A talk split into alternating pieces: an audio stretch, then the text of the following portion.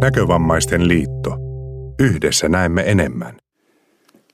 Täällä on äänessä Tuomo Burman ja annan nyt muutaman vinkin, miten iPhonea voi käyttää äänityslaitteena.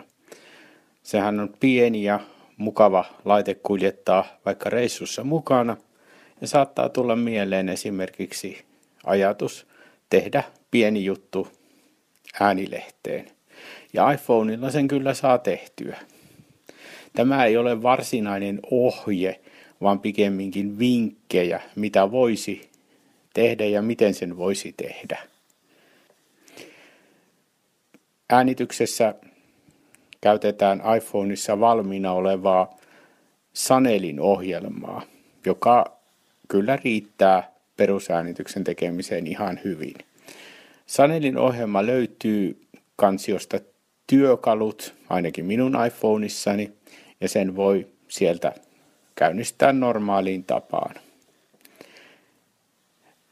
Äänitä painike aloittaa äänityksen. Puhelimen mikillä saadaan ihan kohtuullisen hyvä tulos. Tämäkin on äänitetty suoraan iPhonein mikrofonilla.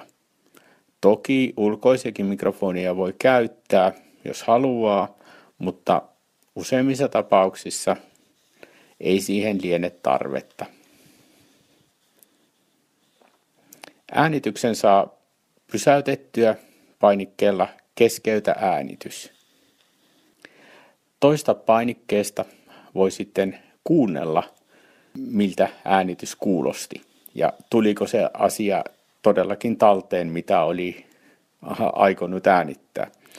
On muuten äärimmäisen tärkeää aina testata se, että äänitys todella tulee.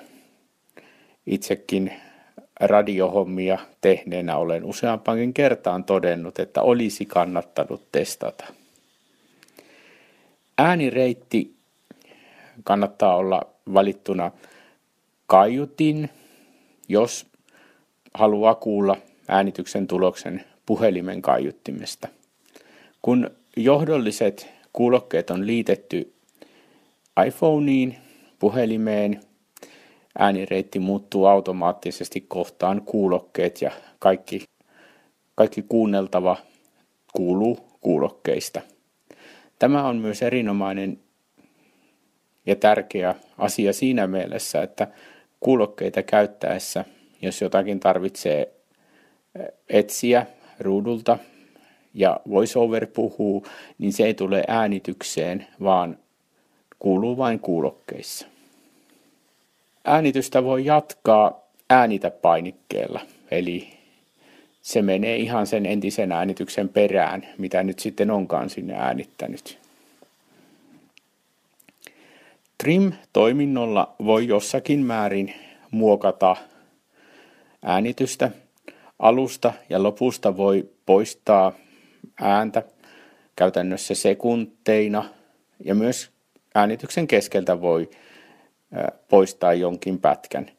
Tämän käyttö on kuitenkin näkövammaistekniikoilla melko työlästä, että itse suosittelen käyttämään jotakin äänenkäsittelyohjelmaa äänitteen muokkaamiseen. Ja tämähän onnistuu helposti sen jälkeen, kun äänitteen on siirtänyt iPhoneista vaikkapa tietokoneelle. Kun se kaikki on äänitetty, mitä on halunnut äänittää ja äänitys lopetettu, painetaan valmis painiketta.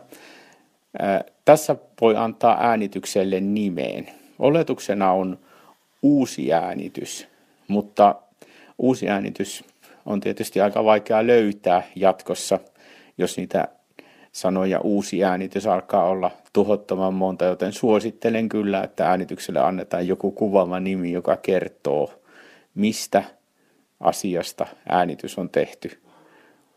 Vaikkapa äänilehtijuttu tai jotain vastaavaa. Kun nimi on annettu, äänitys talletetaan.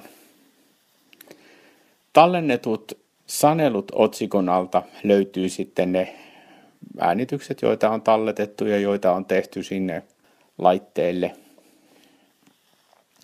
Avaamalla halutun äänityksen löytyy jaa-painike, jonka alla on tietysti monia mahdollisuuksia jakaa äänite eteenpäin erilaisiin palveluihin.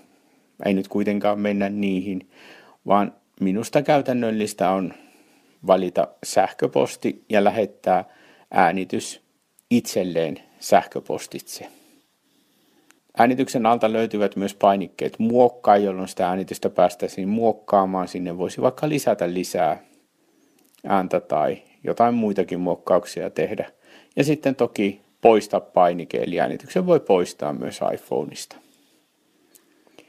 Kun äänitys on siirretty sähköpostin välityksellä itselle, se tiedoston muoto on MP4A. Tämä ei ole ihan yksinkertainen muoto, mutta esimerkiksi Windows Media Player toistaa kyseistä muotoa ja useat äänenkäsittelyohjelmat ymmärtävät muodon päälle, joten muokkaaminen voi jatkua sitten asianmukaisesti äänenkäsittelyohjelmalla ja tietokoneella eteenpäin, mikäli siihen on tarvetta.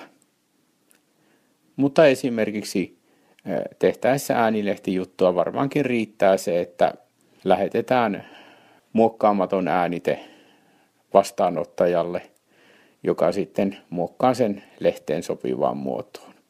Mutta näin voi iPhonea käyttää sellaisena pienenä äänityslaitteena.